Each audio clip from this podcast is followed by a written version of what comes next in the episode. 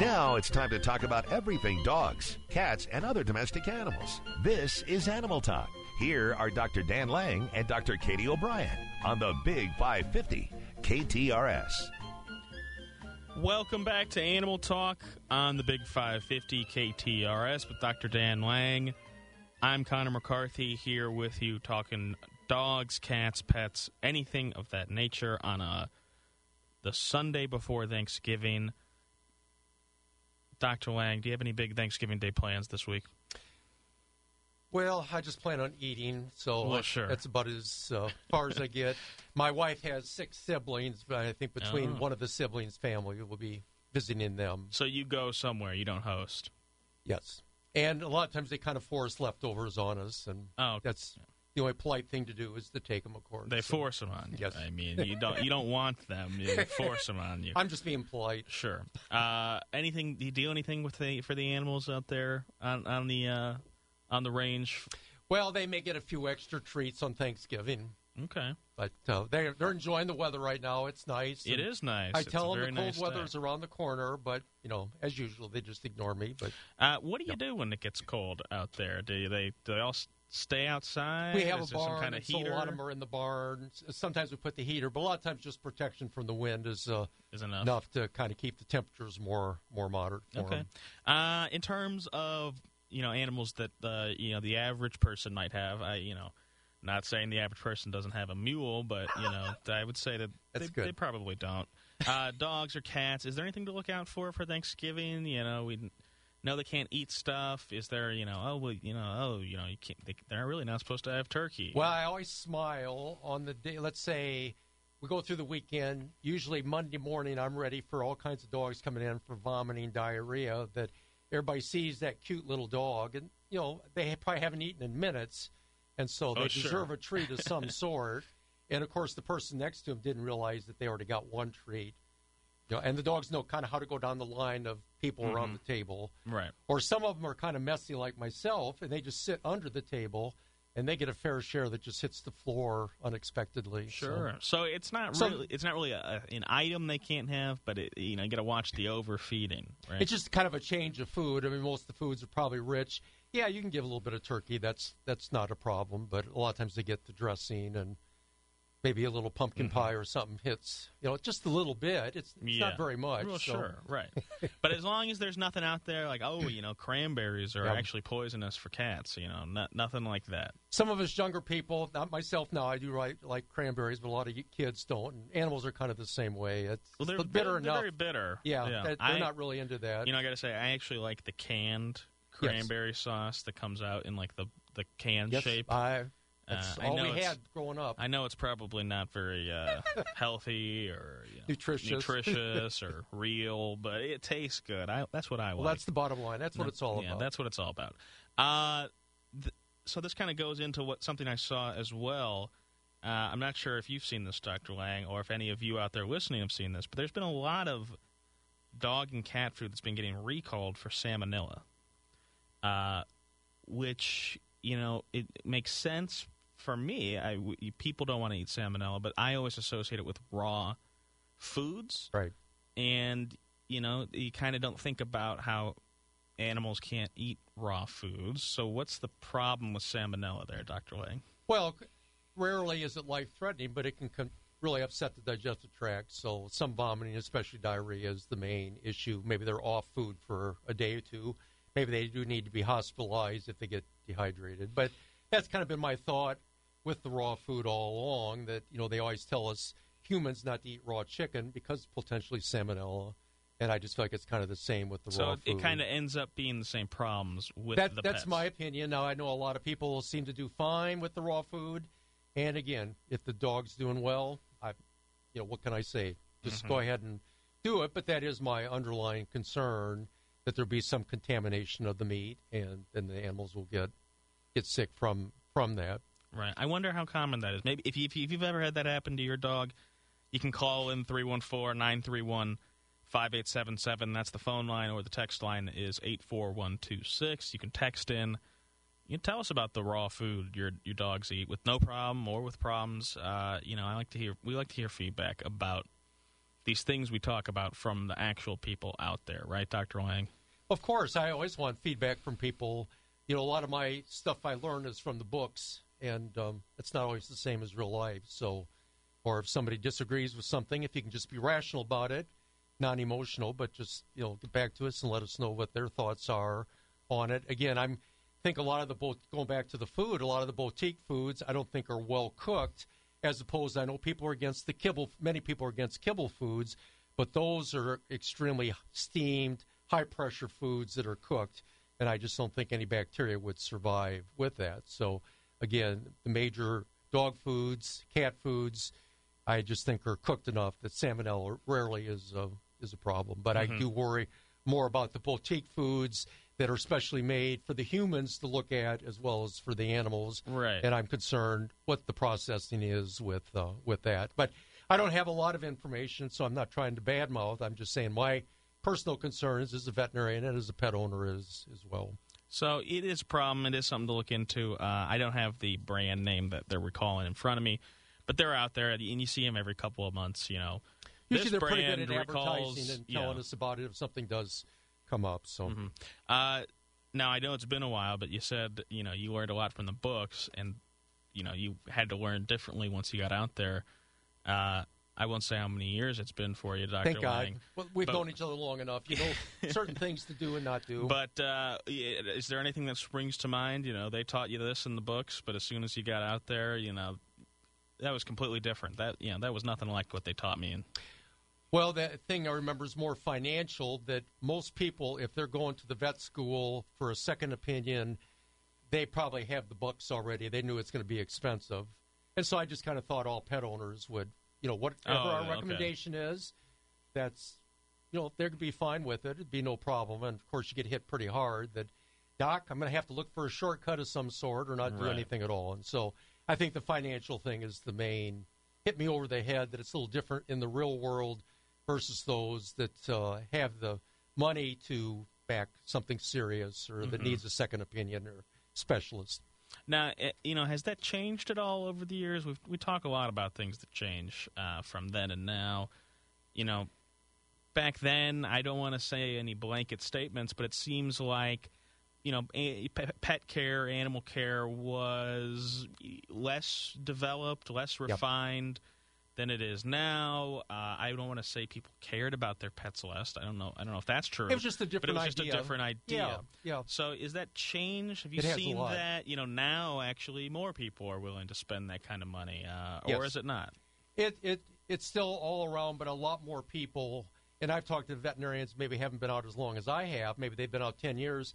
And they've noticed the change in that relatively short period of time So I just think people bond with it. A lot of people, all they have is that animal, and so maybe either they have more money or they're going to do just about anything fairly possible to try to get things turned around. But I think there's a much stronger bond than in the past, and so I think that has changed. But as an example, 8 years ago we bought a digital x-ray machine.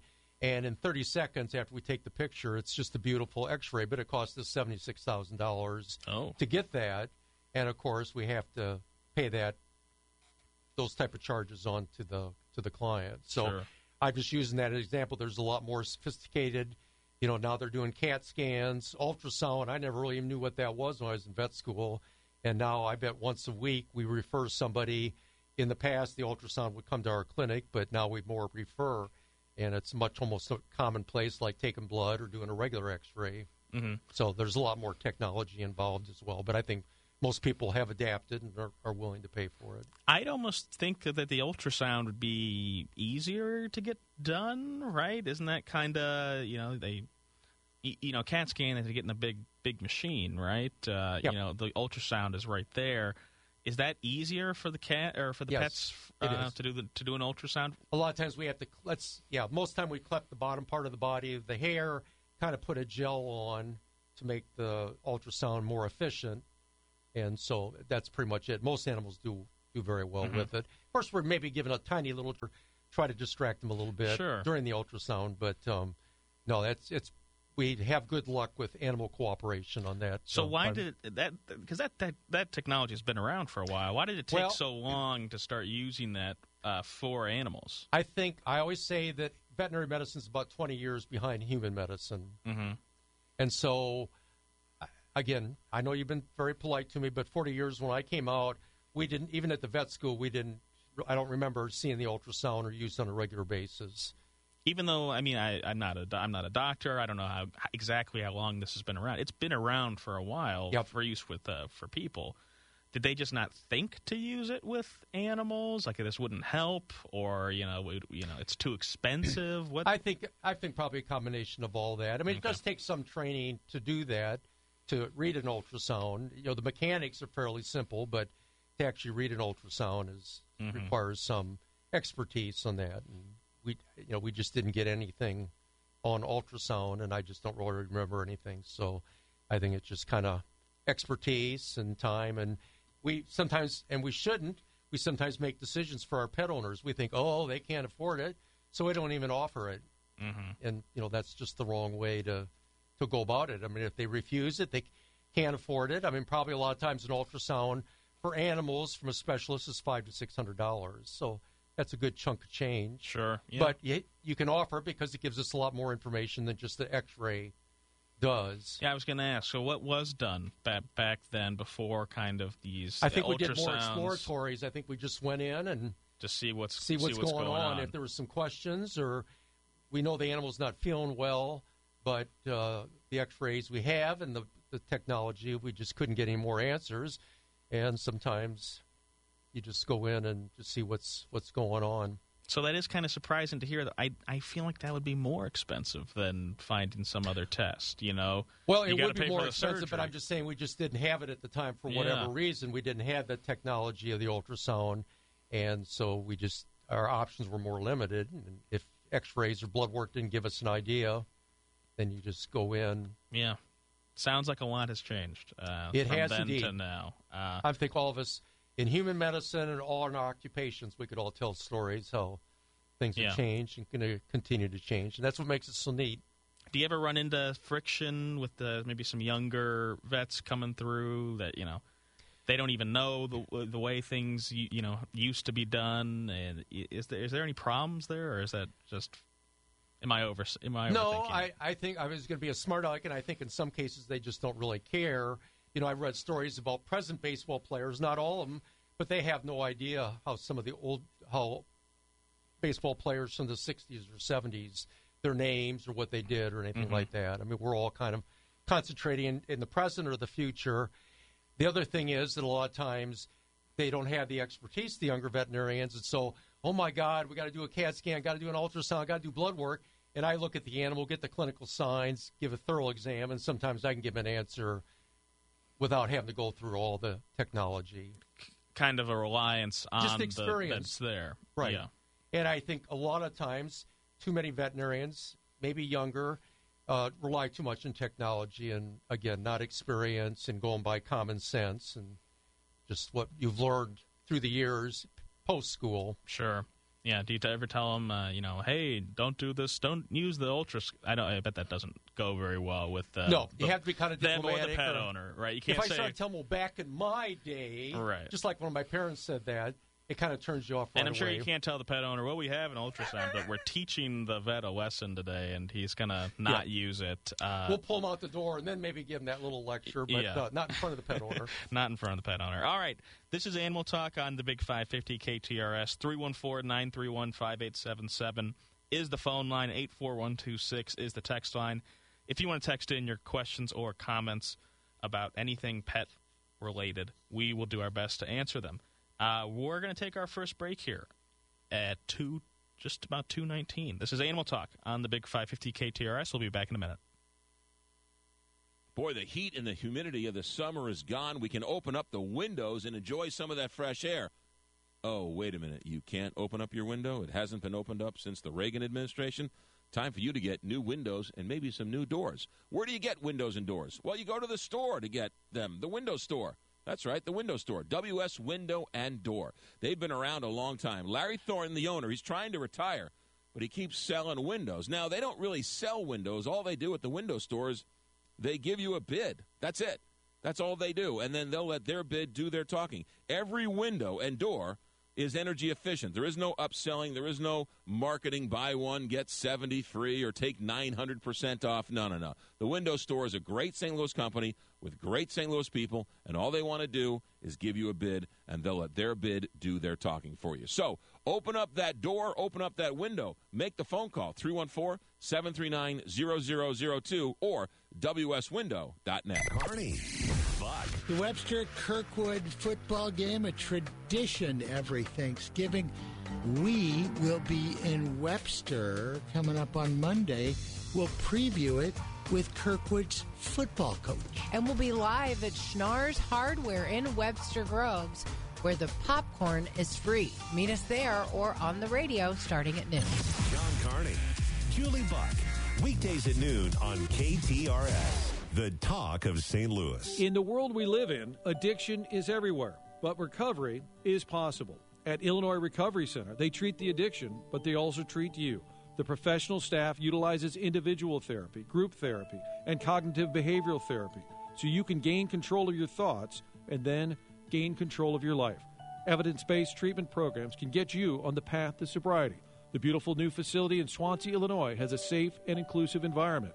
When you're ready to break free and live your life, please go to IllinoisRecoveryCenter.com. Before you put your home on the market, before you have to pay money fixing it up to sell it, before you have to pay real estate commissions, call me. I'm Mike Robinson with Robank Properties, and I will buy your home. Any property, any condition, anywhere, and always as is. Call me, Mike Robinson with Robank Properties, at 314-283-0867. That's 314-283-0867. You have nothing to lose when you call Robank Properties at 314-283-0867. Let's talk about your tile floor. Are the high-traffic areas darker than the other? Hi, everybody. McGraw-Milhaven here for the Grout Medic. That discoloration is years of dirt and buildup. The Grout Medic will professionally clean and then seal your grout so it's one consistent color again, just like the day you installed it. Their sealer protects for 7 to 10 years. 636-317-8860 or online at groutmedicstl.com. You can even change the color of your grout. groutmedicstl.com. Let's get back to information about dogs, cats, even furry hamsters or gerbils. This is Animal Talk on the Big 550 KTRS, the Animal Talk of St. Louis. Welcome back to Animal Talk on the Big 550 KTRS. We've been talking about a few things here, Thanksgiving Day plans, some things, the way things were back in the day. That topic comes up a lot, Dr. Lang, I feel like. But, you know, it's interesting to talk about how things changed. During the break, we had a caller call in. Go ahead. You're on line one on the Big 550. You there? Hello? Tony? Hello? Hello. You're on the Big 550. Yeah, I always want to make sure you – I've got my girlfriend has a dog. I'm not sure what it is. It's like a mix, Rottweiler type dog. And from what I understand, the dog was abused. Before my girlfriend got it, she kind of got it as a, you know, keep it from being euthanized, whatever. But the only time we put it in a cage is when she's at work and when we're feeding them, because otherwise she's got other dogs that get aggressive. But the problem is when we put it in the cage and we're sweeping or cleaning, the dog goes nuts inside the cage when you're trying to sweep around the cage or mop around the cage. He just goes nuts inside that cage. And I'm kind of curious to see if there's something that we can do. And plus, he does go a little crazy when he's not in the cage and you're trying to sweep or mop. He'll kind of like bite at the broom or the mop, but he won't go nuts and outside of the cage, but he will inside the cage. So I guess he was abused with a mop or a broom or something inside a cage or something, or I don't know.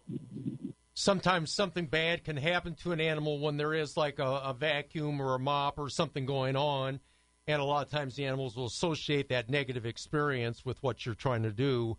I don't know, can you take the pet outside? Can one person or somebody take the pet outside while the cleaning is going on? Just try to avoid that particular situation. Yeah, I guess we could do that, but I was just trying to figure out is there something we can do to try to,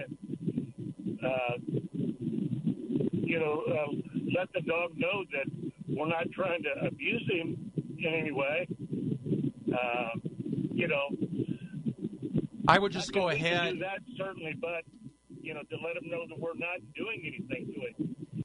I would just at times just leave the door open and maybe put some treats or a food puzzle or something where the dog has to, or a chewy where the dog has to spend some time working on the food, and just make it more of a positive experience. Don't have the mop or anything else around, and just do the treats and see if that'll help do it to make it a more positive.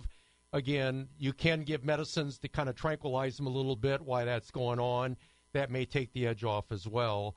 But I just think you need to make it more of a positive experience. And if most dogs are like me, food will do it. And so I think you need to place food in that cage and then just really praise the dog when it does go in or sniff around. Well, I'd rather just, if nothing else, I'd rather just take him outside than give him any kind of tranquilizer. I was just trying to maybe, do something so he doesn't do that, because he bites in this cage. I mean, he will literally bend the cage with his teeth.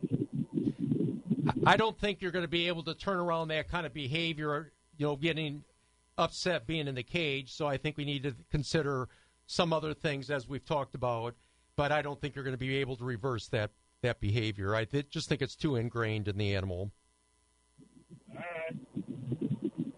All right. Thanks for calling in. Yeah, we've talked about this a couple times before, Dr. Lang, and I know his sounded like maybe he had some wind coming through the phone line, so maybe it was hard to hear for some people. But I'll repeat what he was saying.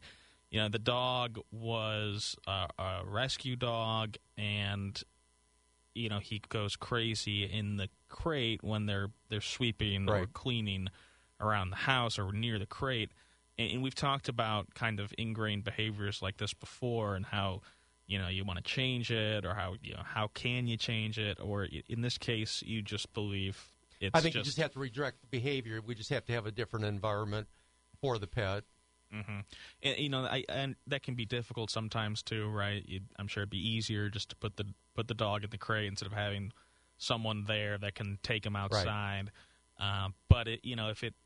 If they're reacting the way he was saying, chewing on the crate, going crazy in there, that does seem to be the best way to deal with it, right, Dr. Lang? Right. Or do they have a small room or something they could put the pet in that may be bigger than a cage? Yeah. But I just think taking outside where the dog just doesn't see any semblance of the mopping but I get the idea the cage is the problem and not so much the mopping or the cleaning itself.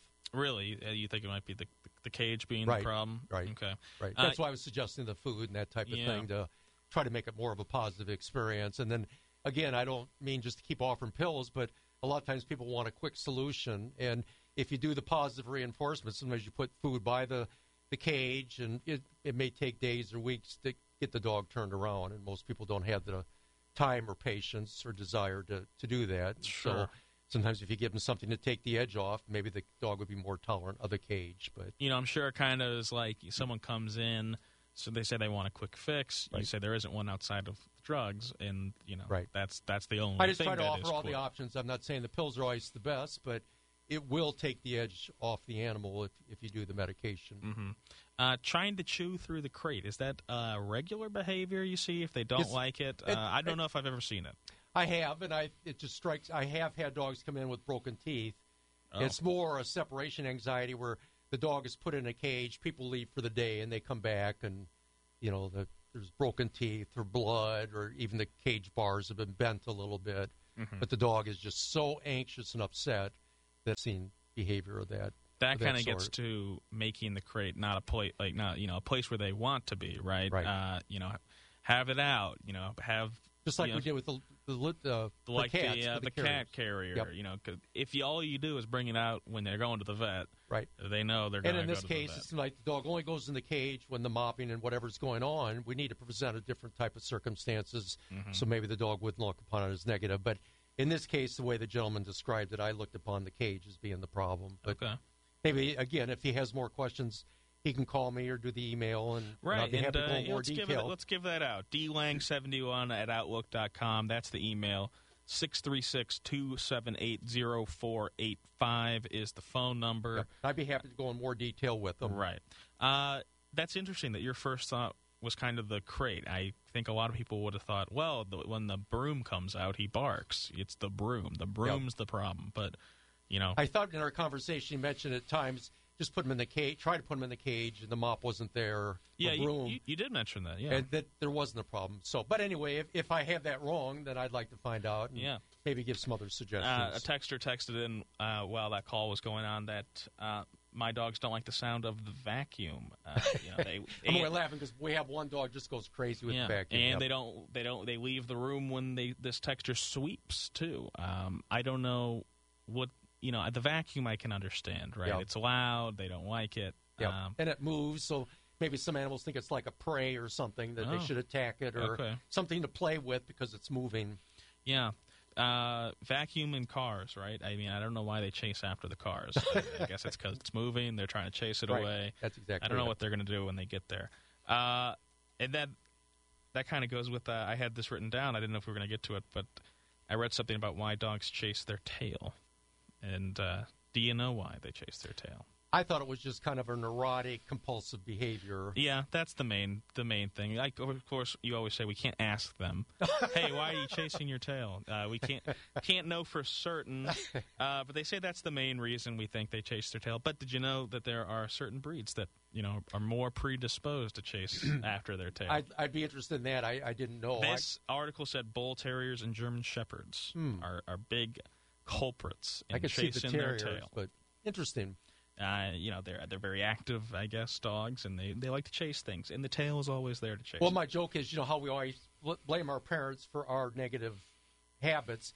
I think you just have to blame the pet owners. It's all their fault that the dog is chasing its tail. Right, they're not getting enough activity. So I think the people need the behavior. Sure, of course, I'm saying that tongue-in-cheek. All right, we talked a bit earlier in the show about, how things have changed over the years, as we sometimes do on this show. And something you wanted to bring up today, Dr. Lang, was, I guess the only way I can put it is controversial, things we used to do with our pets that, maybe we don't do them anymore. And I'm talking about, like, declawing cats or... We do ear crops in some breeds of dogs or tail docks and that type of thing. And we call it cosmetic surgery. And it has become a very, very emotional issue. And I don't know if we'll have enough time today. In my book that I'm writing, I'm trying to write why it was done before so people at least have an idea. I'm not saying it's right. Right, and it did used to be common, right?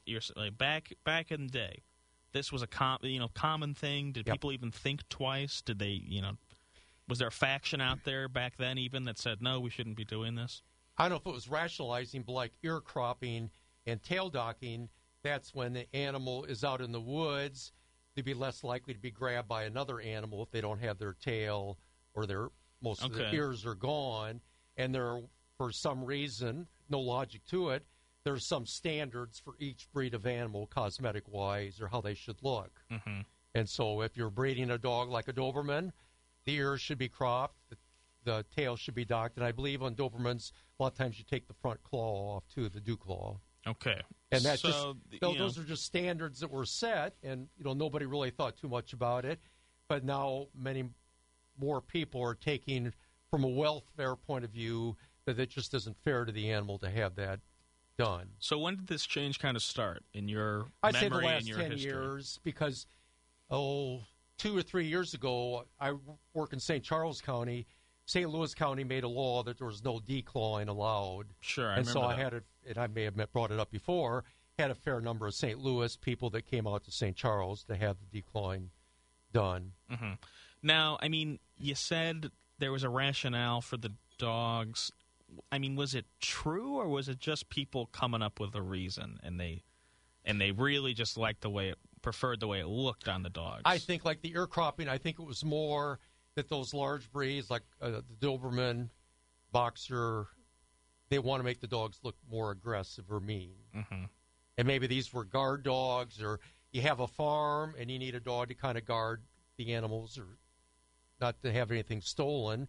And I think everybody would agree that a dog with upright ears is going to be more aggressive looking. Again, not saying it's right, mm-hmm. but that was the rationale before for ear cropping, to make it more aggressive and more frightening to a human seeing a pet in that form versus a Doberman, which many are nowadays, did not have the ears cropped, and they just look a little bit more docile mm-hmm. from that point of view. So it's a more recent trend to stop this. You'd say now most of the time you would see them without the ear cropping, right? Or right.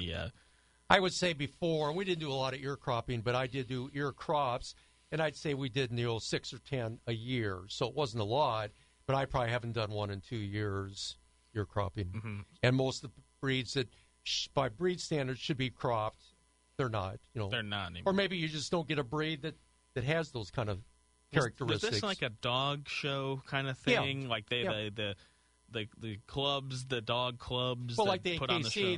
they have standards, and Doberman, if its ears aren't cropped, they claim that there's nothing, that they won't take any points away, but I don't think that's the case. I think if you have two dogs that were identical, one had ears cropped, the other didn't, I think the judge would. And, of course, it's older people, mm-hmm. but so they're kind of set in their ways of judging, but I think the ear crop. But, again, it's a dog show. You know, most people don't care about that, right? Unless you're into showing your pet, that type of thing. Now, I know we've talked a little bit about how dogs can get, you know, ear infections. Does that help at all? Is that the reason? You know, was there some reason? Well, that was the next reason that, and I kind of felt the same way, that the dogs that usually have ear infections have big floppy ears, and there's not much air that gets in there. And for years, and I probably still do, I tell pet owners that one of the reasons they get ear infections, the floppy ear dogs, is there's just not enough air to dry the ear out. And they claim now it's more the breed and not the caricature of the ear. Okay, you know, certain breeds are predisposed to. A Cocker Spaniel. If I had a nickel for every Cocker Spaniel that had an ear infection, I'd be rich. I'd just be... Because they're just so doing it, and of course they have the floppy ears, and so myself and a lot of other people thought, well, it's because of the way the ear was put together, but now people are saying it's being a Cocker Spaniel, it's not because of the ear. Are there floppy ear dogs out there that come to mind that, you know, I don't know the last time I saw them get an ear infection, kind of the opposite of the Cocker Spaniel?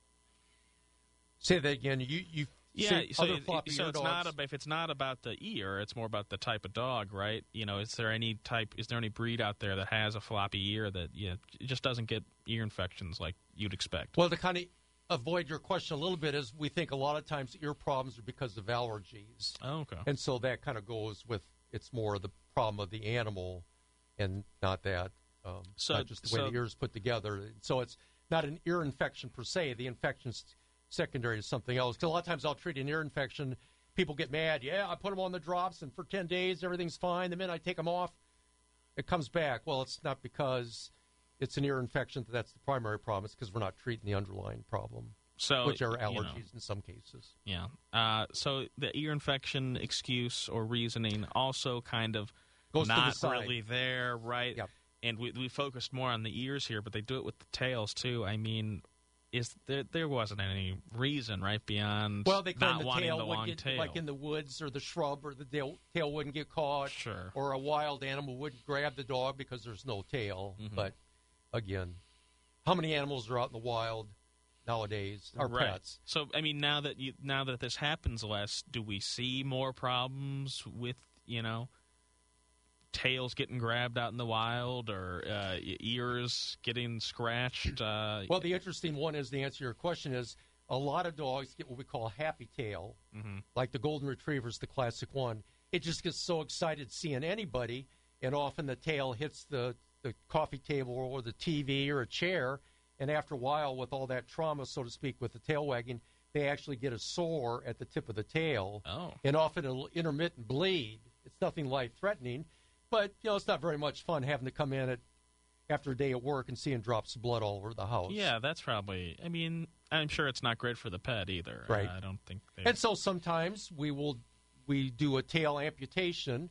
We remove enough tails so when they wag the tail, it won't hit and be a constant problem.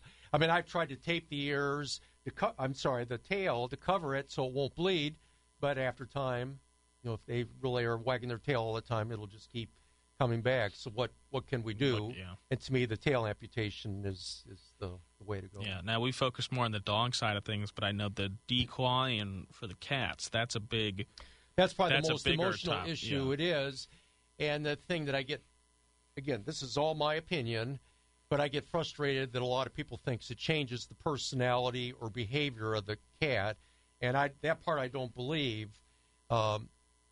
In the past, we would actually take a scalpel blade, and I think that was more traumatic. Now we use a surgery that uses electric current, and it kind of cauterizes the blood vessels and the nerves, so I think there's less pain involved. Mm-hmm. But I want to make sure everybody understands that a declaw, they have three bones in each digit, and we remove the outer bone. If you don't remove the whole bone, the claw is going to come back. Right, because I think some people think, well, they're just taking the claw off, right, like you're trimming a nail. And I think that's a lot of our fault, because you start telling people, yeah, we're going to do an amputation, they're less likely to do it.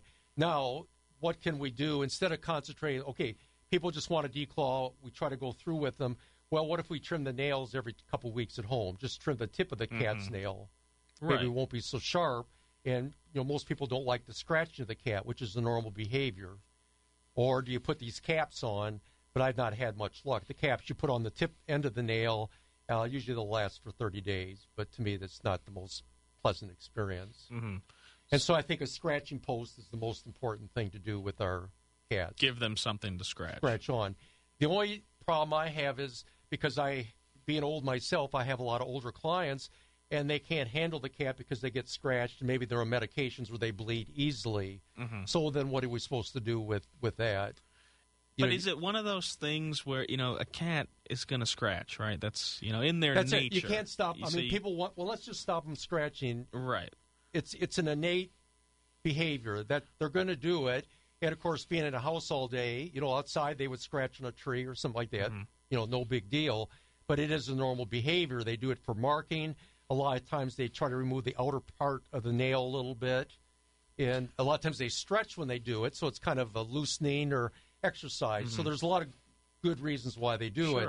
So there's no easy way to stop them from scratching. So is it one of those things where if you're not prepared to handle that or deal with that or, you know, then you shouldn't be getting a cat, right? To me, that's in my mind, right? There are certain animals where, you know, hey, just part of owning a, you know, lizard is you need to have a big tank with lights, you know, be careful with heat lamps. The temperature, right? And it's like if I can't say, well, can we do something to make sure I don't have to do that? I would just not get a lizard if I didn't want to do that. But how do you do that? That's one of my biggest things is how can we educate people before they get the pet? Mm-hmm. You know, they go to the pet store, oh, my God, look at that lizard. They know nothing about it, but something just sets them off. Sure. You know, come to me first. You know? Yeah, right. And, of course, that's not logical or possible, but I wish there was a way to educate or maybe, you know, with my book, I try to tell the ins and outs or good and bad with each type of pet, and maybe that would help a little bit. But how do you educate people? And that's one of the biggest frustrations that I've had or challenges. Now, with the cat, is that also a recent... You know, last 10 years, you said with the dogs, that's about it. Did it all happen at once? Now we don't want to declaw cats either? A short answer, yes. Now, I have had a few people, and again, they were older people. They had scratches. They had bruising, and I just went ahead and did it. Mm-hmm. You know, if I thought it was just scratching the furniture, I would be much more aggressive in telling what things they should try first. But if they want to handle the cat, I just felt that was the best because I get frustrated. Why does the government have to intervene? I think it should be between the veterinarian and the pet owner on this decision. I mean, no government official came to me. Hopefully they did talk to some veterinarians, but I just feel like that this should not be a government intervention on these cosmetic surgeries. I think it's between the doctor and the pet owner. And if you try to explain everything, the good and the bad, then I think the pet owner needs to make a decision on something of that sort. But was there a time when this was happening too often? You know, maybe vets were just suggesting they would do it, you know, yep. every single time, every single dog or cat, it didn't matter. A lot of times we would just say, well, if you're getting your cat spayed or neutered, let's just declaw them at the same time. Mm-hmm. They'll just, you know, one anesthetic, let's just do it all. And I think younger animals tolerate the procedure better than an older pet.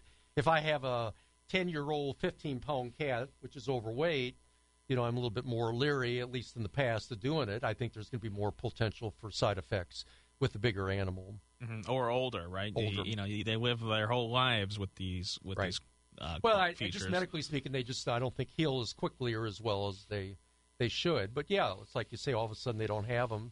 Mm-hmm. And I think that's potentially a psychological issue. But yeah, I think it's an interesting topic. I think a lot of people now probably react just negatively to this, to these things. And I think that's a good thing. But then as veterinarians, we need to have other options offered to the people. We instead of just mm-hmm. saying we can't declaw, let's try these other options. Right, I'm sure there's always reasons where, you know, it might be medically necessary to do something like this. Right, that's what I'm trying. You said it very well, but I just think some people, they have some medical issues. They already have the cat.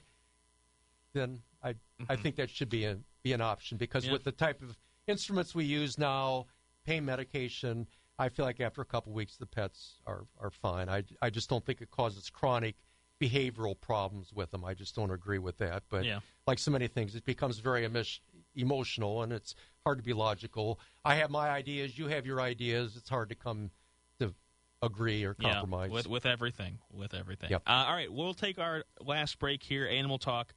On the Big 550, just about 2:47. We'll be back in a minute. Animal Talk on the Big 550 on KTRS.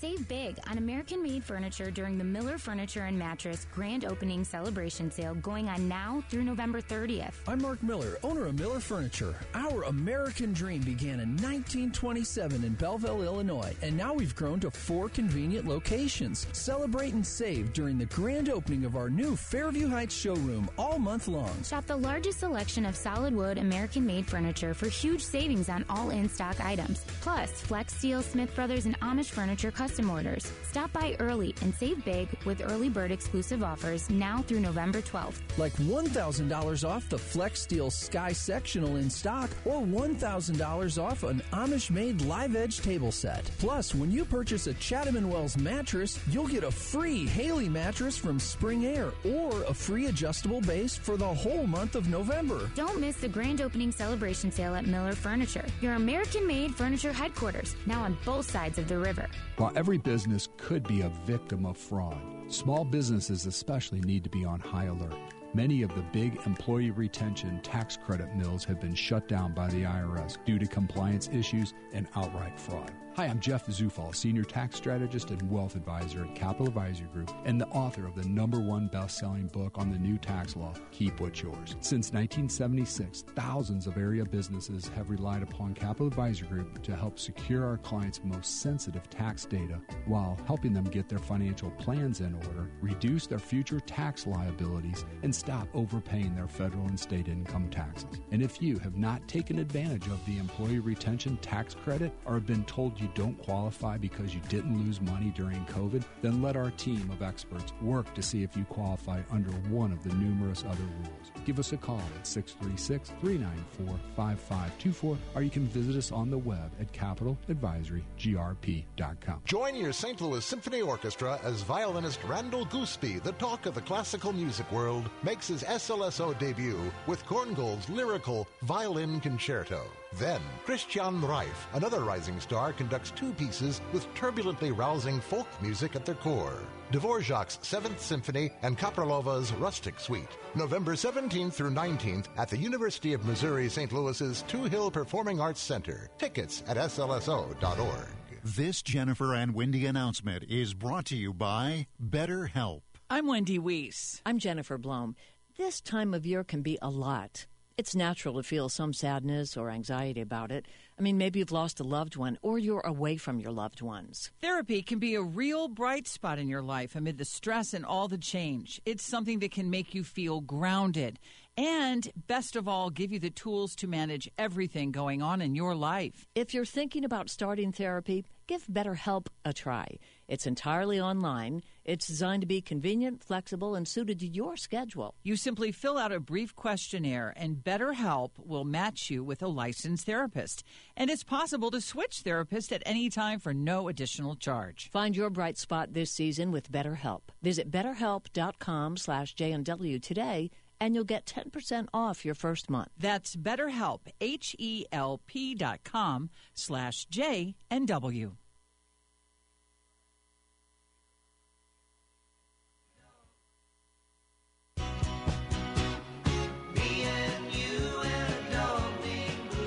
Animal Talk returns on the Big 550 KTRS. Here are Dr. Dan Lang and Dr. Katie O'Brien. Welcome back to Animal Talk on the Big 550 KTRS with Dr. Dan Lang. I'm Connor McCarthy. And Dr. Lang, you said you listened in during the week where we did talk a little bit about some, occasionally, people I like to see how the other guy or gal is doing, so I'm kind of spying a little bit. People like to talk about their pets, so it does come up in the regular day-to-day, and it got mentioned, and I had a note of it, I didn't know if we would get to it, about the wet nose debate, you know, what... Isn't it? It's an old kind of wives' tale, right? Or urban legend. You say, you know, if the nose is wet, the dog is healthy. They're healthy, dry, right? And if it's dry, then they're sick. Now, I don't. Is there any truth to that? Does that make any sense? A short answer: no. But when I was doing my research after spying on one of the other shows, they feel like there are some sweat glands in the nose, like in the foot pads. And so a wet nose does help if the pet's a little bit overheated. Okay. So because, again, they don't have sweat glands throughout their whole body. It's just the nose, the end of the nose and the feet. So, see, I remember that when we were talking in summer when it was hot. Right. You know, they that's one of the only places they actually can sweat. And some of the articles I read or looked at said that it enhances the sense of smell, that if you have a wet nose, molecules that the animal will detect for odor will be easier to do because it's close to the nostrils. Okay. So it's kind of a way of sucking all the smells out of the air and concentrating them, for lack of a better word. But there's no problem with the dog if the nose is dry, right? It's a big deal about nothing. Yeah, that's all ridiculous. You don't need to worry about it. Tell the staffers they need to get better questions. Right. Well, we had that one question about the, kind of the splotches on the nose that we talked about last week. And, not really. It could be something, but probably not, right? Correct. So there's probably a lot of things like that, because a lot of people don't really know a lot about actual, pet health things. So you see something, you're like, oh, my God, my pet's nose is dry now. It was wet yesterday. Yeah. Is something wrong? I don't know I don't know. But so that's why you should listen to this show, right? Because educate yourself a little bit. Or if you're not going to listen, you should at least go ask your vet or Dr. Lang. You can email him, DLang71@outlook.com, or call him 636-278-0485. I just interrupt real quick, Connor. I've always told my pet owners, I'd rather have you overreact and come in and not be anything to let it go. So I'm fine if you have questions, but I'm certainly fine to answer the questions because some of them I can answer without seeing the pet. If it's a general question like, is there pigment on the nose? Sure. Is that a problem? Is the wet nose, as we've talked about, and that type of thing. And I'm sure that, if for stuff like that that's real visual, you might be even get by, hey, can you take a picture of this and, send it to me? And, this is fine. Or, this is a problem. Especially during COVID, we did a lot of that. Still do because people kind of got the idea That's the way it's easier, done. More convenient. Yeah. Let's just send a picture and go from there. Well, I'm sure there is some truth to that because everyone talks about how much of a pain it is to get their pet into the car, into the carrier, to get to the vet, right? So if you can do it over the phone or with a a picture or a Zoom call, that is easier for a lot of people. We are starting to do some telemedicine, which kind of fits with that. That get the animal and the human on screen there and take a look at everything. Right, and I know you've always said that people can always be, collecting samples for blood samples or stool samples for the vet themselves. I don't know how many people do that, but you said that they can, and that is a help for you guys. Yep. So it's just that the animal's less stressed, so the results are probably more accurate without the anxiety of dragging the animal to the animal hospital. So there's some positive if you're a brave soul. Yeah, and you know I'm sure that you guys like it too, and the pet owner comes in and is asking questions and is more knowledgeable because, you know, eventually they'll come back again. Yep. And this time they'll know more about what's going on with their pet. It's better to know more than to just... Just like in anything. Right, than to just be like, you know, well, I don't know, it's probably fine, right? Or I don't know, it's probably not fine. Or, you know, God forbid you go on the internet and type in symptoms and then it comes back that it's some cancer. They're going to die in 24 hours. Right, you know, oh my God, it's terrible. I typed in that he's... tired and scratching. It's you know it's cancer. Right. You know, I'm sure it could be. You know, I'm sure there is something that could be, but it's not likely. So it's better to just talk to the people that know. Talk to people, you know, that do this every day. They know what's going on, and you know I don't. You know you don't. You, the listener, not you, Dr. Lang. You know what's going on. Well, I would say we have to treat the pet owners as well as the pets. That's my motto. So if you learn anything, that's what it's all about. That's what it's all about. Yep. All right. Closing up shop here for Thanksgiving weekend. You'll be back again next week, Dr. Lang. I'll have Leanne back with me. And I'm actually going to be out of town, so it'll just be you and Leanne. So I'm sure that'll be a good show. I'll have to tune in. From my, well, actually, I think I'll be on the plane, so I won't be able to tune in. But could you ask the pilot? Maybe they could. Maybe they can pipe it in over the sound system. All right, this has been Animal Talk on the Big 550 KTRS. I'm Connor McCarthy, Dr. Dan Lang, as always, with me today. We'll be back again next week at 2:00. Thanks for listening. Happy Thanksgiving, everyone.